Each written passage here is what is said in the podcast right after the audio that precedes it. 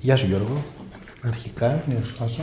είμαστε εδώ για να μιλήσουμε για το νέο σου κομικ που έχει τίτλο «Ληστές». Και πες μου λίγο εσύ τι είναι αυτό το κόμικ; Έχει κι άλλο και υπότιτλο «Η ζωή και ο θάνατος του Γιάννη και Θήμη Ντόβα». Ναι, είναι, ε, είναι το πρώτο μέρος αυτό, θα βγει άλλος ένας τόμος. Ε, και αφορά, είναι εμπνευσμένο από τη ζωή δύο αληθινών ληστών που έδρασαν στην Ήπειρο από το 1909 στο 1930. Είναι τα podcast της Lifeo. Ε, έχουμε κάνει μεγάλη έρευνα πάνω στα πραγματικά γεγονότα ε, και από εκεί πέρα αυτονομούμαστε εγώ και ο Γιάννης Δράγκος στο σενάριο και γράφουμε μια ε, δικιά μας ιστορία. Θα λέγαμε ότι είναι ένα non-fiction novel, δηλαδή εμπνευσμένο από αληθινά περιστατικά. Είναι μια υπόθεση πολλών χρόνων, οπότε ξέρω ότι έχει ξεκινήσει πολλά χρόνια πριν αυτό. Για να... Είναι Ναι, πολλά το, χρόνια. είναι, δηλαδή. ίσως το πρω- είναι βασικά το πρώτο πράγμα που ήθελα να κάνω όταν αποφάσισα ότι θα σταματήσω να κάνω μικρές ιστορίες και θα κάνω ένα πιο μεγάλο ενιαίο βιβλίο. Ε, απλώς έχει περάσει και σε χίλια κύματα και ήταν και έτσι κι αλλιώς από τη φύση του είναι μεγάλο και πολύπλοκο. Και πάντα, ξέρεις, όλα αυτά τα χρόνια πάντα το σταμάταγα για να κάνω κάτι άλλο, τον ερωτόκριτο κτλ. Και με, τώρα τέλος πάντων εν τέλει. Δηλαδή αυτό τώρα δεν είναι δουλεμένο από την αρχή, γιατί βλέπω το σκίτσο είναι πολύ πιο εξελιγμένο από ό,τι έκανε πριν από τόσα χρόνια που το ξεκίνησες. Ε, είναι, είναι. Όχι, είναι, αυτά, τα, τα πρώτα κομμάτια είναι σκίτσα που έχω κάνει πριν 8 και 10 χρόνια. ναι. Ε, έχει ενδιαφέρον ότι εντάξει, κάπως θεωρώ ότι καλυτερεύει και όλο το σκίτσο μέσα στο ίδιο το βιβλίο, γιατί έχουν περάσει χρόνια. Αλλά έχει ενδιαφέρον ότι επειδή ξεκινάει η ιστορία από τα παιδικά τους χρόνια και πηγαίνει προς την ενηλικίωση κτλ. Ε, Κάπως και στο σχέδιο ενηλικιώνονται μαζί τους, οπότε δεν, ε, δεν κλωτσάει, ας πούμε. Ο Γιάννης και ο Θήμιος Ντόβας ήταν στην Ήπειρο Οι- ληστές. ναι. Εσύ για αυτού οι, πώς βασι- οι, οι έμαθε. αληθινοί λέγονται, το επώνυμο είναι Ρέτζος, Ρετζέι. Ρετζέι. Εμείς έχουμε αλλάξει το επώνυμο για να κάνουμε ό,τι θέλουμε. Ναι. Ε, και εσύ για αυτούς πώς έμαθες; Ε, τυχαία ήρθε ένα βιβλίο στο σπίτι μου, ε, πολλά χρόνια πριν. Είναι ένα βιβλίο αυτοέκδοση ενός ιστοριοδίφη, ας πούμε, εντόπιου υπηρώτη, ε, που, ήταν, που καταγόταν από το χωριό τους, του, ο Νίκος Πάνου λέγεται, που είχε κάνει μια μεγάλη έρευνα έτσι, με συνεντεύξεις και αρχεία. Και εκεί κάπως ε, οσμίστηκα, δηλαδή άρχισα να καταλαβαίνω την ιστορία περί τίνος πρόκειται κτλ. Με εγωίτευσε και μετά άρχισαμε να κάνουμε με τον Γιάννη τον Ράγκο ε, πιο επισταμένη έρευνα πάνω στα γεγονότα. Βρήκαμε και άλλα εφημερίδες, άλλες πηγές κτλ. Και αποφασίσαμε να κάτσουμε να γράψουμε μια ιστορία που κατά 70-75% είναι βασισμένη στην αληθινή. Ναι, για πες μου λίγο, γιατί ε, όλα τα στοιχεία που έχει το κόμικ είναι πολύ αληθινά δηλαδή, και πολύ μελε, μελετημένα. Ενώ οι λεπτομέρειες, Ναι, οι ναι. χώροι, τα ρούχα, ε, ο τρόπος που μιλάνε, ακόμα και τα τραγούδια που ακούγονται, Μμμ, που είναι αληθινά. μπορείς να διαβάσεις τέλος πάντων εκεί ότι τραγουδάνε, είναι Ε, όλα έχει- πραγματικά. Εντάξει, ήθελα να ξέρεις, είχε- είναι βασικό κομμάτι αφού πάμε να κάνουμε κάτι που έχει να κάνει με την εποχή. Ε, να φτάνεις, ας πούμε, όσο πιο κοντά γίνεται στην εποχή εκείνη. Και ε, έχω- έχει γίνει μεγάλη έρευνα. Έχει, με είχε βοηθήσει, ας πούμε, και η, η Ιουλία Σταυρίδου. Ε, Μας άφησε και πρόσφατα, μεγάλη σκηνογράφος, ας πούμε. Μου έδωσε πολλά βιβλία. Δου- Είχε δουλέψει με τον Αγγελόπουλο κτλ. Για κοστούμια, ε, κτίρια της εποχής, ξέρεις πώς ήταν ακόμα και οι στάνες. οι- ε, Ναι, αυτό θέλω να σου πω. Οι στάνες, ο τρόπος ε, που κυδεύουν τον νεκρό τους εκεί που είναι έτσι. τελ- Ναι, που είναι... Ναι, που είναι βασισμένο σε φωτογραφίες που βρήκα από κηδείες, ας πούμε. Ακριβώς πώς κάθονται. Το πώς μυρολόι φύγουν. τους, ακόμα και το μυρολόι Ναι, ναι, του ναι. είναι ναι. αληθινό. Τα Ε, όπλα είναι, είναι της εποχής, όλα. Γενικά. Προσπάθησα να είναι. αλλά και να μην είναι και τόσο. Δεν ξέρω αν βγαίνει αυτό, να μην είναι τόσο folklore, δηλαδή να μην είναι αυτά που φανταζόμασταν ότι είχαν. Γιατί πολλές φορές όταν ακούμε ληστές και τα λοιπά, πάμε λίγο στη φουστανέλα, ενώ αυτοί ήταν ε, από τους τελευταίους. Δρούσαν, ας πούμε, τη δεκαετία του 10 και του 20. Οπότε η εμφάνισή τους είναι λίγο πιο σύγχρονη, ας πούμε. Ναι. Για πες μου για αυτά τα αδέρφια. Δηλαδή την ιστορία τους. Τι ήταν αυτά τα δύο αδέρφια; Ε, ήταν με ληστές. λίγες είναι που- δύο παιδιά που χάσαν τον πατέρα τους ε, όταν ήταν μικρά, τους, του- κάποιος τον δολοφόνησε ε, με αφορμή ένα περιστατικό. Ε, πολλά χρόνια αργότερα όταν ηλικιώνονται μαθαίνουν το, το φωνιά, ποιος τον σκότωσε και αποφασίζουν να πάρουν εκδίκηση. Και από αυτό το περιστατικό και μετά εφόσον παίρνουν εκδίκηση, βγαίνουν στην παρανομία για να μην συλληφθούν ε, και στην παρανομία μετατρέπονται σε φυγάδες, ας πούμε, στο βουνό και στην πορεία σε γλιστέ. Ναι, δηλαδή βλέπουμε Ε. ότι γίνονται, ε, είναι, γίνονται θρύλοι, δηλαδή είναι Ναι, στον είναι- κόσμο πολύ αγαπητοί. Ε, Από, ε, το, λέει, κα- το ήταν εξηγεί κάτι κάπως μεταξύ- μέσα αυτό. Με- κάτι μεταξύ- με- μ; Το εξηγεί μέσα αυτό. Κάπου, κάπου το λέει ότι είναι μεταξύ φόβου Ναι, και... είναι κάτι μεταξύ φόβου και, και αγάπης, ας πούμε. Γιατί αυτή η συγκεκριμένη δεν ήταν τόσο ρομπέν των δασών, ας πούμε.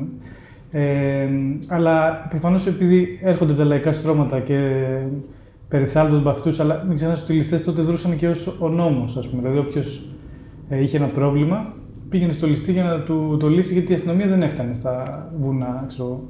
Οπότε κάποιοι λίγο τους φοβόντουσαν, κάποιοι τους αγαπούσαν κτλ. Αλλά και αυτοί δρούσαν ε, μεταξύ αυτού του, του φόβου και της αγάπης. Έχει ενδιαφέρον βέβαια ότι, ότι αρχίζουν να εγ- εγκολπίζονται ας πούμε, και να τους χρησιμοποιούν ε, παράγοντες των Ιωαννίνων, ε, βουλευτές, ε, έμποροι κτλ. Οπότε ξέρεις, αρχίζει το σύστημα ας πούμε, και η, η εξουσία να τους ε, χρησιμοποιεί. Ναι. Αυτό ήθελα να μια ερώτηση που θέλω να σου κάνω. είναι Αυτό Ναι. τι σχέση είχαν με την εξουσία, γιατί είχαν σχέση με την εξουσία, γι' αυτό είχε γίνει τόσο πολύ Ναι, ναι, ναι. Ε, δημοφιλής. βασικό κομμάτι ας πούμε, της ιστορίας είναι ένας, ε, ο πατρόνας τους, ας πούμε, ένας εγκέφαλος ε, της Πύρας που, δρού, που, ήταν, ε, που ζούσε στα Γιάννενα και ήταν ε, μεγάλος έμπορος και πλούσιος, ας πούμε, είχε εξελ, εξελέγει και βουλευτής αργότερα κτλ. Ο οποίος ήταν υποτίθεται ο, εγκέ, ο εγκέφαλος, ας πούμε, μαζί με, τους, με τα δύο αδέρφια της Πύρας και οργανώναν μαζί μετά απαγωγές, ε, με, ξέρω, ληστείες, ε, εκβιασμούς κτλ. Δηλαδή, ε, κατά κάποιο τρόπο ε, τους χρησιμοποίησε η εξουσία. Απλώς από ένα σημείο και μετά στην εξέλιξη ιστορίας ε, αρχίζουν αυτοί να αποκτούν μεγαλύτερη δύναμη από ό,τι ας πούμε, θα ήθελε η εξουσία να, είχα, να έχουν. Ε, με σκοπό στο τέλος ας πούμε, το, να τελειώνει αυτή η ιστορία με την προσπάθεια να τους εξοντώσουν κιόλας. Δηλαδή αυτοί που τους περιέφαλψαν και τους ε, γιγάντωσαν, ας πούμε, στην πορεία αρχίζουν να, να γίνονται εχθροί τους με κάποιο τρόπο. Ενδιαφέρον πολύ έχει το ότι είναι αδέρφια για μένα, η σχέση που αναπτύσσεται μεταξύ τους. Ναι, Ε, υπάρχουν συγκρούσεις, αλλά παρόλα αυτά όμως. Υπάρχουν συγκρούσεις, αλλά ε, το ενδιαφέρον είναι ότι επει- η δύναμή τους και η αδυναμία τους ήταν ότι ήταν δύο. Δηλαδή, όταν δύο μπορούσαν να δρουν με μεγαλύτερη άνεση, αλλά ταυτόχρονα αν ο ένας είχε ένα πρόβλημα, το είχε και ο άλλος. Δηλαδή, η αδυναμία τους ήταν διπλή πάλι. Και έχει πάρα πολύ ενδιαφέρον ότι η σχέση που, έχουν, που αναπτύσσουν αυτοί οι δύο μεταξύ τους είναι ξέρεις, η πιο ηθική και χριστιανική και μια τρομερή σχέση ας πούμε, φιλίας, αγάπης και ε, τρυφερότητας ας πούμε. Ταυτόχρονα αυτοί οι δύο απέναντι σε όλη την υπόλοιπη κοινωνία ήταν ε, το κακό ας πούμε, ήταν εγκληματίες. Ήταν όμως εγκληματίες. Ήταν όντως, ναι, δηλαδή μιλάμε για Ναι. τρομερό... Δηλαδή έχει φοβερή βία. Ε, όχι, δεν το ξέραμε. Το Ε, ξέρουμε ναι, τι και, με- συνέβαινε. και τεράστια, όπως, δηλαδή ο θρύλος λέει ας πούμε ότι ε, μπορεί να σκοτώσουν και 80 άτομα ας πούμε, στη ζωή τους. Ναι. Εντάξει, βέβαια έχεις πολλές ανθρώπινες στιγμές μέσα το, το κόμικ, γιατί δεν, Δεν ήταν μπορεί. μόνο, μόνο αυτό, ήταν και α- άνθρωποι με. Κοίτα, όλοι οι άνθρωποι έτσι κι αλλιώς, Ορισμένες, εγώ ναι. θεωρώ ότι είναι, δεν είναι ούτε καλοί ούτε κακοί, ας πούμε, είναι ταυτόχρονα και τα δύο. Και από τη στιγμή που πας μαζί τους, δηλαδή εμείς αποφασίσαμε να οι ήρωε ήμασταν αυτοί οι δύο. Ε, δεν μπορεί παρά να μείνουμε, να προσπαθήσουμε να, ε, ξέρεις, να, δει- να δείξουμε όλες τις εκφάνσεις του, του τι είναι ο άνθρωπος, ας πούμε. Ταυτόχρονα μπορεί να είναι πάρα πολύ τρυφερός, αλλά και πάρα πολύ άγριος. Εντάξει, και μου έχει κάνει μεγάλη εντύπωση αυτή η σκηνή. Μια σκηνή. Βασικά να πούμε ότι έχουν ε, κλέψει μια, κο- ένα, μια στιγμή οικογένεια, κάνουν μια μια κοπέλα, απαγωγή, ναι. τη μαμά, το γιο και την κόρη. Κατά Και λέμε- λάθο, ενώ στοχεύουν σε έναν, ε, να απαγάγουν ένα μέλος της οικογένειας, ε, τους δίνεται ευκαιρία και απαγάγουν και τα τρία μέλη της οικογένειας, ας πούμε. Ναι. Ε, και μετά αφήνουν τη. την- ε, Δημιουργείται μια πολύ δι- ε, ε, τρυφερή σχέση ανάμεσα Ναι, στο, και θύμιο, αχνή, έτσι, με έναν στο τρόπο. θύμιο και την κοπέλα, που δεν είναι ακριβώς ερωτική, απλώς είναι μια συμπάθεια, κάπως έτσι φαίνεται. Βασίζεται στο. Βασικά είναι και λίγο το σύνδρομο της Στοχόλμης, κάπως δηλαδή ο, Ναι. ερωτεύεται ο, ο, απα- ο, απαγω- ο απαγωγέας το θύμα, ας πούμε, και το θύμα τον απαγωγέα. Ε, και λόγω του ότι είναι νέοι, ξέρω εγώ, πιθανόν να υπάρχει ένα συνέστημα ας πούμε, και μια σεξουαλικότητα μεταξύ τους και αναπτύσσεται μια μηδρή σχέση, ε, ένας, η αρχή ενός έρωτα, ας πούμε, το οποίο θα παίξει και ρόλο. Μεγάλο ρόλο, γιατί αυτός αργότερα. υπόσχεται κάτι που δεν μπορεί να το τηρήσει. Δηλαδή δεν γίνεται γιατί είναι. Ναι, λόγω Και- καταστάσεων δεν γίνεται αυτό. Και στην ίδια την υπόθεση της απαγωγής θα παίξει ρόλο, αλλά και πολλά χρόνια αργότερα στη ζωή τους θα Αργότερα. παίξει ένα α, ρόλο. Ναι. Θα οκ, το δούμε στο ναι, δεύτερο γιατί, κεφάλαιο. γιατί τελειώνει το βιβλίο. Ναι, το βιβλίο τελειώνει τώρα το πρώτο μέρος όταν ε, σύμφωνα με τα πραγματικά γεγονότα, μπαίνουν, ε, αμνηστεύονται, δηλαδή διαγράφονται όλα τους τα εγκλήματα και μπαίνουν νόμιμοι στα Γιάννενα. Ναι. Γιατί έγιναν λαϊκοί ήρωες, για πες μου λίγο, γιατί αυτοί οι άνθρωποι μείνανε στην ιστορία ως... Ε, δεν ξέρω αν έγιναν λαϊκοί ήρωες, γιατί στο... Ε, γιατί γίνονταν ε, γενικά οι ληστές σου λέω, όχι, Α, όχι μόνο οι συγκεκριμένοι, οι όχι, ληστές, εντάξει, ναι. ναι. Οι ληστές, σήμερα με τον Hobsbawm, που είναι ένας μεγάλος ιστορικός που έχει κάνει και μια μεγάλη μελέτη γύρω από τη ληστεία και τους ληστές, το πρώτο που ορίζει αυτό είναι ότι το φαινόμενο είναι παγκόσμιο ε, και συμβαίνει σε όλο τον κόσμο με τα ίδια χαρακτηριστικά και για τους ίδιους λόγους. Και αυτό που σημειώνει αυτός ε, που έχει ενδιαφέρον είναι ότι οι άνθρωποι ταυτίζονται με τους ληστές για δύο λόγους για- και γίνονται μυθικά πρόσωπα. Ε, το πρώτος είναι γιατί αυτοί καταφέρουν να βγουν εκτός ορίων της κοινωνίας. Δηλαδή κάνουν πράγματα που είναι στο όριο και εκτός του ορίου. Και ενδόμηχα όλοι μας θα θέλαμε να, να είμαστε λίγο πιο άγριοι, ας πούμε, να ανήκουμε, να, να, όποτε βρίσκαμε ευκαιρία, να φεύγουμε εκτός ορίων. Ε, και το άλλο είναι ακριβώς για αυτή την αντίφαση, τη μεγάλη αντίφαση που φέρουν αυτοί οι άνθρωποι. Γιατί συνήθως τις περισσότερες φορές η λίστα αρχή είναι κάπως ευγενικά. Δηλαδή, ταυτόχρονα με, την, ε, με τη μεγάλη τους βία ας πούμε, και την ε, εγκληματικότητα, φέρνουν και κάποια ευγενή στοιχεία. Έχουν ηθικούς κώδικες, Έχουν τιμή, στο δεν, πει- τέλος δεν του πειράζουν βιβλίου, γυναίκες. ναι, Έχουν... Δεν πειράζουν ηλικιωμένους. Δεν πειράζουν, δηλαδή, ναι. αυτό ήταν, ναι, μου κάνει πάλι μεγάλη Υπάρχει μια, εντύπωση. μια θεωρητική ισοτιμία ας πούμε, στο μυαλό Ναι. τους, που τότε, ειδικά στο στο τότε κόσμο, ξέρεις, αυτά τα πράγματα εκτιμόντουσαν ε, δεόντως, ας πούμε. Ε, βλέπω και στο τέλος του βιβλίου έχει μερικά, του κόμικ έχει μερικά αποσπάσματα από έντυπα της εποχής. που ήταν άρθρα Μαρτυρίες, αληθινά ναι. με- για, για ληστές και τα λοιπά τη εποχή. Και έχει ενδιαφέρον πώς παρουσιάζει ο τύπος. Κάνει και Ναι. αυτό στην προπαγάνδα του. Ας πούμε, πότε είναι φοβεροί και άγιοι, πότε είναι εγκληματίες κτλ. Είναι, εντάξει, είναι το ίδιο, ακριβώς το ίδιο συμβαίνει όπως και σήμερα. Ας πούμε. Μπορεί να δεις το παράδειγμα του Παλαιοκώστα κτλ. Βέβαια, ο Παλαιοκώστας δεν έχει σκοτώσει κανέναν, αυτοί είχαν σκοτώσει ένα κάρο ανθρώπους, αλλά ε, ξέρεις, είναι και άλλα τα, άλλες οι εποχές. Ας πούμε, Ο θάνατος τότε ήταν ε, Ναι. Επίσης, μου- αυτό πάλι που μου είναι εντυπωσιακό είναι πόσο πολύ μοιάζει με western. Όλη η- Ναι. Ε, η- ο- το σκηνικό βασικά, τα σκηνικά που κινούνται και, και η εποχή. οι ίδιοι οι ίδιες οι φωτογραφίες με οδηγήσαν σε αυτό και το, οι περιγραφές ας πούμε, των σκηνών. Ε, σκέψου ας πούμε, ότι στο, στο επόμενο μέρος που γίνεται μια ληστεία, την κάνουν πράγματι ε, με κορμό δέντρου. Δηλαδή κλείνουν το δρόμο, αυτό το κλασικό ας πούμε, πρότυπο που έχουμε δει σε όλα τα αμερικάνικα western, το χρησιμοποιούσαν και αυτοί. Και, έχει, και όντως δηλαδή, ο Χομπζόμ έχει δίκιο ότι όλες οι ληστικές ιστορίες ανά τον κόσμο έχουν πάρα πολύ κοινές αναφορές. Δηλαδή σχεδόν για τους ίδιους λόγους και με τον ίδιο τρόπο όλοι δρούσαν. Ε, θεωρώ ότι είναι ένα βαλκανικό, ας πούμε, θα λέγαμε ότι είναι ένα βαλκανικό western προς το παρόν που βρισκόμαστε έτσι στα βουνά και εκτός ας πούμε του αστικού ιστού. Στο δεύτερο κεφάλαιο που εισέρχονται στα Γιάννενα, ε, αρχίζει να γίνεται πιο, πιο νουάρ, πιο μαφιόζικο, ας πούμε. Δηλαδή αρχίζουν Και πιο αμερικάνικο. ναι, λίγο πιο. Ναι. Αλλά Η είναι η, Bonnie άλλη, και η, Clyde επό- η εννοώ, επόμενη ναι. ας πούμε, εποχή του Αμερικάνικου. Ναι, εντάξει, στο ιστορίου. τέλο, όσο εξελίσσεται, γίνεται λίγο Bonnie, δηλαδή πάει από western, Ναι, ναι, ναι. σπαγγέτι western σε Bonnie και Clyde. Ναι, ναι. Και ως ρούχα, γιατί ήταν και η εποχή. Και όντως, τέρτης, λένε, όντως αλλάζουν οι εποχές. Που- Σκέψου. Αυτοκίνητα. Ότι σ- στο 21, ξέρω, 22 που αυτοί ζουν στα Γιάννενα, δρούνε όπως οι μαφιόζοι το, σα- το δεκαετία του 30 και του 40 στην Αμερική. Δηλαδή προ, πρώιμοι, ας πούμε. Ναι. Και η δομή είναι, δηλαδή η δομή τους είναι μαφιό- μαφιόζικη. Δηλαδή με Το πώς δράει, το πώς δράει η συμμορία. η ας πούμε. συμμορία. Και γιατί το έκανες αυτό μαύρο; Ε, ήταν μια απόφαση που εντάξει, αισθανόμουν πολύ πιο κοντά σε αυτό σαν εποχή, γιατί ε, όλες, ό,τι έβλεπαμε, ό,τι, ό,τι εικόνα έχουμε από αυτή την εποχή είναι ασπρόμαυρη. Και επίσης θεωρούσα όμως ότι δίνει και ένα, ε, την αίσθηση του υπηρώτικου τοπίου. Δηλαδή αυτό το, το, το, το πόσο δραματικό είναι όταν βρίσκεσαι στην Ήπειρο, αυτή η υγρασία που το περιέχει, ας πούμε. Ε, θεω- και επίσης είναι λίγο πιο Ξέρεις, είναι λίγο πιο συμβολικό το πούμε, λίγο πιο πέτρινη, πιο αγαλματένη, ας πούμε. Θεώρησα ότι είναι ξέρεις, ένα κομμάτι, ας πούμε, που αυτή η αγριάδα που του ταιριάζει, ας πούμε, σε αυτήν την ιστορία.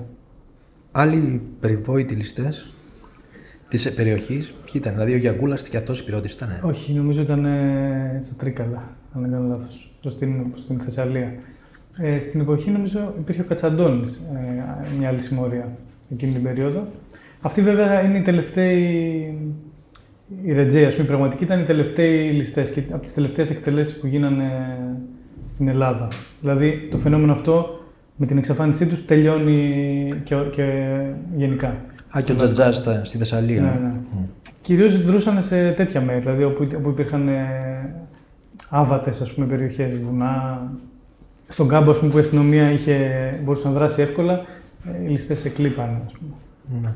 Εντάξει, στη Ρέα Ελλάδα είχε. Πάντως πολλούς ληστές. Και στη Ρέα Ελλάδα είχε ληστές αρκετούς. Ναι, αλλά στο, στις, Σε, σε στις ορεινές ορεινές περιοχές. ναι. Ναι. Το σενάριο το εκεί- γράψετε μαζί, πώ γράφτηκε το σενάριο.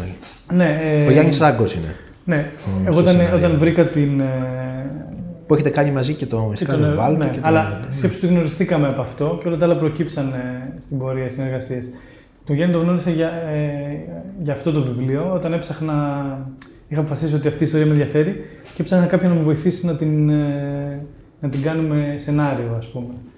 Και προσπαθώντας τότε να βρω κάποιο σεναριογράφο που να μου ταιριάζει και να θέλει να το κάνει, απορρίπτοντας εγώ ή με απορρίπταν διάφοροι, ας πούμε, ε, φτάνω στο Γιάννη, ο οποίος τυχαία είναι ο, μό- ο μόνος και από τους λίγους δημοσιογράφους που έχουν ασχοληθεί και δημοσιογραφικά με το θέμα. Οπότε είχε πολλά περισσότερα στοιχεία, δηλαδή είχε ήδη κάνει την έρευνα που χρειαζόμαστε. Ε, και επίσης είχε το άλλο χαρακτηριστικό ότι ήθελε πάρα πολύ από το δικό του ας πούμε, μα- μεράκι να κάνει ένα κόμικ. Οπότε ξέρεις, κάπως ε, κύλησε ο Τέτζερς ας πούμε, και βρήκε το καπάκι σε αυτή την συνεργασία. Ε, μας πήρε πολύ καιρό να, συ- να συλλέξουμε ας πούμε, υλικό και μετά που μας πήρε περίπου 6 μήνες να κάτσουμε να αναλύσουμε το υλικό και να γράψουμε ας πούμε, μια μεγάλη σκαλέτα σενάριου, δηλαδή σκηνές σκηνή, πώς μπορεί αυτή η ιστορία να προωθείται ας πούμε, μέχρι το τέλος. Ε, στη συνέχεια χωρίστηκε σε τέσσερα κεφάλαια, δηλαδή σε αυτό το τεύχος, το πρώτο δόμο είναι τα δύο μεγάλα κεφάλαια και μένουν άλλα δύο. Ε, και δουλέψαμε όπως δουλέψαμε ξαναρτόκτο, δηλαδή ε, αναλύοντας τις σκηνές, αποφασίζουμε τι θα γίνεται κτλ. Ο Γιάννης κάνει τον πρώτο draft του σεναρίου, γράφει κάποιους διαλόγους, το κοιτάω εγώ, κάνω παρατηρήσεις ξέρεις, και ο ένας με τον άλλον, τέλος πάντων καταλήγουμε σε ένα τελικό σενάριο, το οποίο μετά εγώ το παίρνω και κάνω, αρχίζω να σκηνοθετώ και να φτιάχνω όλες τις εικόνες. Και το ξαναβλέπουμε φυσικά μετά μαζί κτλ. κτλ. Είναι μια δουλειά που παίρνει ας πούμε, χρόνια. Ναι, πάντως εγώ το βρίσκω πολύ δύσκολο να μπορείς να κάνεις το σενάριο ε, κόμικ και να το βάλεις δηλαδή σε μικρά κουτάκια. Ναι. Να μπορείς να φύγεις μια ιστορία είναι πάρα πολύ δύσκολο για μένα. Επίσης, ε, έχετε ολοκληρώσει το, είναι ολόκληρο το. Έχετε φτιάξει μέχρι το τέλος δηλαδή; Ε, το σενάριο έχει γραφτεί με το τέλος. Ναι. θα ξεκινήσω τα... να φτιάχνω και το δεύτερο μέρος σύντομα. Ας πούμε. Ναι. Ε, θεωρώ βέβαια ότι έχει μια αυτοτέλεια. Δηλαδή, πολλοί φοβούνται κάπως το, το ότι είναι δύο μέρη, αλλά έχει μια πολύ Όχι, θα μπορούσε να συγκεκριμένη τελειώνει εδώ, αυτοτέλεια. ναι. Τελειώνει Γιατί όταν είναι- αυτοί μπαίνουν και νομιμοποιούνται στα Γιάννα. Είναι δηλαδή το πρώτο μεγάλο κεφάλαιο στη ζωή τους. Κλείνει και θεωρώ ότι μπορείς να σταματήσεις εκεί και να ξαναφτιάξει την ιστορία αργότερα. Ας πούμε. Γιατί είναι και αυτό που λέγαμε πριν, ότι είναι σαν να διαβάζεις πρώτα ένα western και μετά ένα νουάρ, ας πούμε, μαφιόζικο με τους ίδιους χαρακτήρες. Ε, η δικιά σου πορεία πάντως έχει τελείως. Ε, είναι κάτι πολύ ξεχωριστό τα τελευταία χρόνια. Δηλαδή από το Ερωτόκριτο και μετά. Ε, ναι, είχαμε και αυτό το διάλειμμα με το φεστιβάλ πέρυσι στο φεστιβάλ Θεσσαλονίκης, που ήταν ένα Ναι, ναι, ναι, οκ, άλλο ναι. πράγμα, ας πούμε. Ε, πάλι όμως, βέβαια, ελληνικό, ξέρεις, σύγχρονο κτλ. Ε, εντάξει, εγώ κάνω τις ιστορίες που με γοητεύουν. Δεν, είναι, δεν υπάρχει κάποιο, κάποιο πλάνο, ξέρω εγώ, ότι πρέπει να.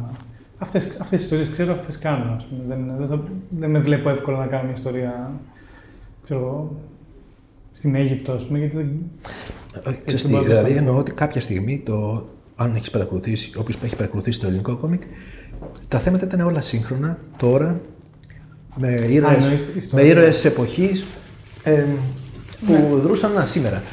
Ε, αυτό το θε- που λέμε ιστορικό κόμικ είναι υπόθεση πόσο, πέντε χρόνων, έξι, δεν είναι παραπάνω. Ναι. Τόσο είναι που έχουν αρχίσει να κάνουν σοβαρές δουλειές ενώ Έχει, δει, μελέτες. έχει, πάντως, έχει ενδιαφέρον αυτό, είναι ένα δίπολο που δεν το έχω λύσει και στο μυαλό μου. Δηλαδή, μερικές φορές ξεκινάει επειδή υπάρχει και αυτό το πράγμα, ότι ε, τι επιλέγουν οι εκδότες να βγάλουν, ας πούμε. Γιατί οι μεγάλοι εκδότες προς το παρόν επιλέγουν πράγματα που θεωρούν ότι είναι εμπορικά, που θεωρούν ότι υπά- Ναι. έχουν ήδη ένα κοινό για να τα πουλήσουν. Ας πούμε. Και συνήθως επειδή το κοινό είναι του βιβλίου, του μυθιστορήματος, του δοκιμίου, ε, πολύ συχνά ας πούμε, επιλέγουν τα ιστορικά πρόσωπα βασισμένα σε αληθινά γεγονότα κτλ. Ναι, αλλά σκέψου όμως ότι αυτό το πράγμα για να γίνει αυτό θέλει πολλή δουλειά, δηλαδή θέλεις έρευνα εσύ να κάνεις σε κάθε επίπεδο για να βγει αυτό το πράγμα, όπως, ε, για να βγεις σε Ναι, δύσκολο ναι. επίπεδο. Ενώ αν κάνεις ένα πιο σύντομο κόμικ, νομίζω ότι είναι πιο εύκολο να δουλέψεις για τις ιστορίες που βλέπεις γύρω. Αυτό Σύμφωνο, θέλω να σου για- πω. Δηλαδή, Γιατί είναι ένα περιβάλλον που το ξέρεις. Ενώ αυτό δεν το ξέρεις, πρέπει να το μελετήσεις για να το. Ναι, με αυτό το επιχείρημα βέβαια θα πρέπει να γίνονταν πιο πολλά κανονικά κόμικ. Να πω- Όχι, πιο αυτό εύκολα. εννοώ. Ναι. Γιατί πώς πώς γίνεται, δηλαδή. Ε, Και επίσης- ε, έχει μάθει ο Έλληνας να δουλεύει πιο πολύ. Ε, να σου πω και κάτι, εγώ κάποια στιγμή σκεφτόμουν ότι υπάρχει μια γενιά που έχει μάθει να κάνει μεταπτυχιακά. Ναι, ισχύει αυτό. η οποία έχει μάθει να κάνει έρευνα. Και αυτό το πράγμα φαίνεται παντού τώρα. δηλαδή, ακόμα και στα βιβλία που βγαίνουν, ακόμα και στα, σε παντού φαίνεται. Ε, όχι όλοι, αλλά κάποιοι Πολλοί, πάντως ναι. ψάχνουν πιο πολύ να βρουν ε, στοιχεία, να πάνε προς το παρελθόν και να μελετήσουν για να βγάλουν κάτι, παρά να γράψουν ένα με- απλό μυθιστόρημα. Ναι. Κατάλαβες; Αυτό, ή ένα, να κάνεις απλό Υπάρχει ένα αυτό που κόμμα. λες, είναι στοιχείο της γενιάς μας, δηλαδή το ότι αφορά την έρευνα κτλ. Αλλά εγώ νιώθω ότι είμαι- ξέρεις, πάω στην ιστορία που με εγωιτεύει. Δηλαδή αυτό δεν το κάνω επειδή, είναι, επειδή, επειδή αφορά το παρελθόν της Ελλάδας ή ξέρω εγώ, ε, είναι κάτι που συμβολίζει το σήμερα. Είναι μια ιστορία που θα μπορούσε να συμβαίνει πάντα. Και, σ- και έχει, έχει το γοητευτικό στοιχείο της ίδιας της φύσης της ιστορίας, των, των ανθρώπων που αφηγούμε την ιστορία. Δηλαδή, αν υπήρχαν σήμερα, θα το έκανα και σήμερα με τους Ναι, σημερινούς. ναι, ναι, ναι. Ξέρεις, είναι, ε, θεωρώ ότι, δηλαδή, εγώ, εγώ εμένα μου αρέσουν ιστορίες που είναι διαχρονικές, όχι ακριβώς επειδή είναι... Τώρα, όλη αυτή η γοητεία έχει και ένα ενδιαφέρον ότι η γοητεία του, του παρελθόντος, ας πούμε, και της απεικόνησης του παρελθόντος, έχει ενδιαφέρον στην Ελλάδα, γιατί στην Αμερική αυτό δεν παίζει κανένα ρόλο πια, γιατί ο, το κινηματογράφος αυτό το έχει ξεζουμίσει, ας πούμε, Ναι, σε ναι, κάθε ναι, ναι, επίπεδο. ναι, ναι. Στην Ελλάδα, επειδή είναι πάρα πολύ ακριβό και δύσκολο να φτάσεις να κινηματογραφήσεις μια τέτοια ιστορία, ας πούμε, ε, το κόμικ σου δίνει αυτή την ευκαιρία. Δηλαδή, κάπως, με κάποιο τρόπο είναι και αυτό ίσως κάπως ένας τρόπος να ξεχωρισει να, να, ξέρεις, να πιάσεις ένα αναγνώστη και να του δείξεις μια εποχή που δεν μπορεί να τη βρει αλλού ακόμα. Ε, με, σε αυτό το επίπεδο έτσι, γιατί εντάξει, γίνονται πράγματα εποχής, αλλά είναι τύπου ένα σκηνικό, ένα σπίτι, κάποια ρούχα κτλ. Αλλά κα- εγώ δηλαδή στο μυαλό μου δεν θα ήθελα να επιλέγουν. Ε, ε, στο μυαλό μου, σαν, σαν, αν επέλεγα εγώ ιστορίες, δεν τις επιλέγω επειδή, είναι, επειδή ανήκουν στο παρελθόν, τις επιλέγω γιατί μου αρέσουν. Μμμ. Δηλαδή, σήμερα, αν ήθελες κάτι να φτιάξεις για σήμερα, ε, υπάρχει κάποιο ρέθισμα; Σε εποχής που θα σε έκανε να κάνεις κάτι, μια ιστορία. Όχι τόσο μεγάλο φυσικά. Πολλά, ναι, απλώς δεν είναι μια σάκ. Αυτό το πράγμα είναι τώρα μια η ζωή δύο ανθρώπων ξέρεις, που ήταν. Ναι, ηθική. αυτό είναι κάτι που Αλλά ναι, ας πούμε και έχει το. μεγάλο ενδιαφέρον. Πώς να σου πω και οι σύγχρονοι ληστέ, δηλαδή και τη ζωή του Παλαιοκόστου να πάρεις να κάνεις, θα έχει ενδιαφέρον. Απλώς πολλές φορές αυτά πρέπει να περιμένεις να χωνευτούν από την ιστορία. Δηλαδή ο άνθρωπος ζει και Ναι, ναι, ναι, δρά ναι. ακόμα. Έχει, πρέπει να, δηλαδή, αν θες να ασχοληθείς με, ένα τε- με ένα κομμάτι της ζωής του και να σχολιάσεις μια, ki- μια κοινωνική περίοδο, μια περίοδο ας πούμε, και έναν άνθρωπο, ε, ξέρεις, έχουν ενδιαφέρον ότι αυτά όταν χωνεύονται, όταν πώς κάθονται, πώς μένουν. Δηλαδή αυτοί μείνανε στην μνήμη ας πούμε, των, ε, των ντόπιων κτλ. Οπότε μυθοποιήθηκαν, δηλαδή είχε αυτό το στοιχείο. Ε, ας πούμε στο, τι να πω, στο, στον κινηματογράφο, ας πούμε, με βοηθεύουν πιο πολύ τα, τις ιστορίες που είναι στο σήμερα, στο, στο τώρα με ανθρώπους. Εντάξει, επίσης δεν έχουμε εμείς αυτή τη βιομηχανία του, της τηλεόρασης και του σινεμά, δεν την έχουμε εμείς Ναι, να ναι. μπορούσε να πάρει αυτό κάποιος να το κάνει.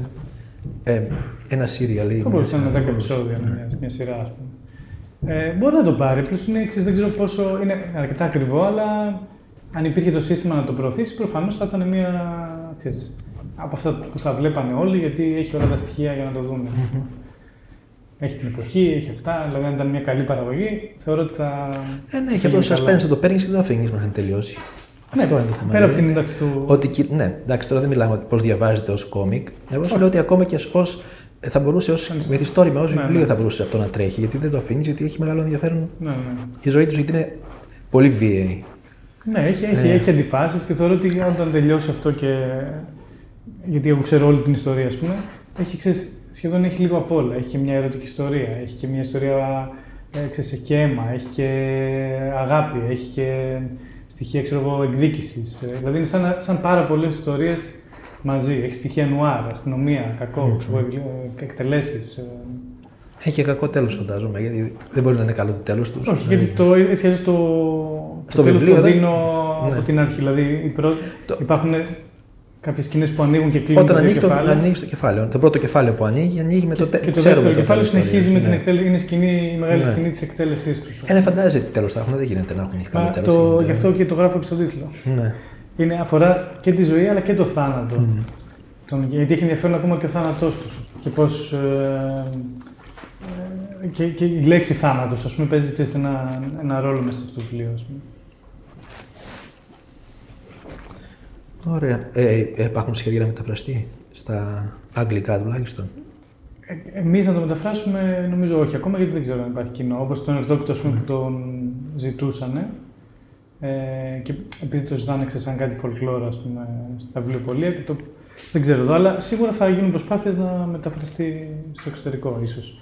Αλλά και σε αυτά τώρα είναι, είναι τυχαίο γεγονός, ας πούμε, κάπως. Εγώ θεωρώ ότι Ναι, εσύ δεν όποιος πιστεύεις το ότι- διαβάσει. Όχι, θεωρώ ότι η ίδια η φύση της ιστορίας των ληστών είναι ιστορίες αυτό που λέγαμε, είναι παγκόσμιες ιστορίες. Δηλαδή, Ναι, δηλαδή αυτό και ένας δεν- Γάλλος το διαβάσει και ένας Γερμανός το ίδιο θα του είναι. Και Αλλά επίσης σου φαίνεται μια Ελλάδα που δεν την ξέρει κανένας. Δεν την ξέρουν αυτή, αυτή την Ελλάδα. δεν τους ενδιαφέρει η Ελλάδα δυστυχώς. Εγώ όταν πήγα στο. είχα πάει σε γαλλικά φεστιβάλ κτλ.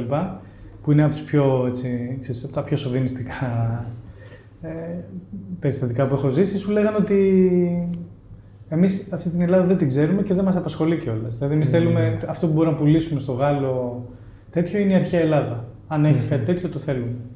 Μα τους λες και σε αυτό δεν είναι ένας λόγος να το τέτοιο. Όχι, λέει δεν μας απασχολεί καθόλου, γιατί δεν υπάρχει αυτό το κοινό. Οπότε δεν θα, εγώ δεν θα πούλαγα καθόλου το, το ότι είναι ελληνικό. Θα πούλαγα το ότι είναι μια καλή ιστορία. Είναι τα podcast της LiFO.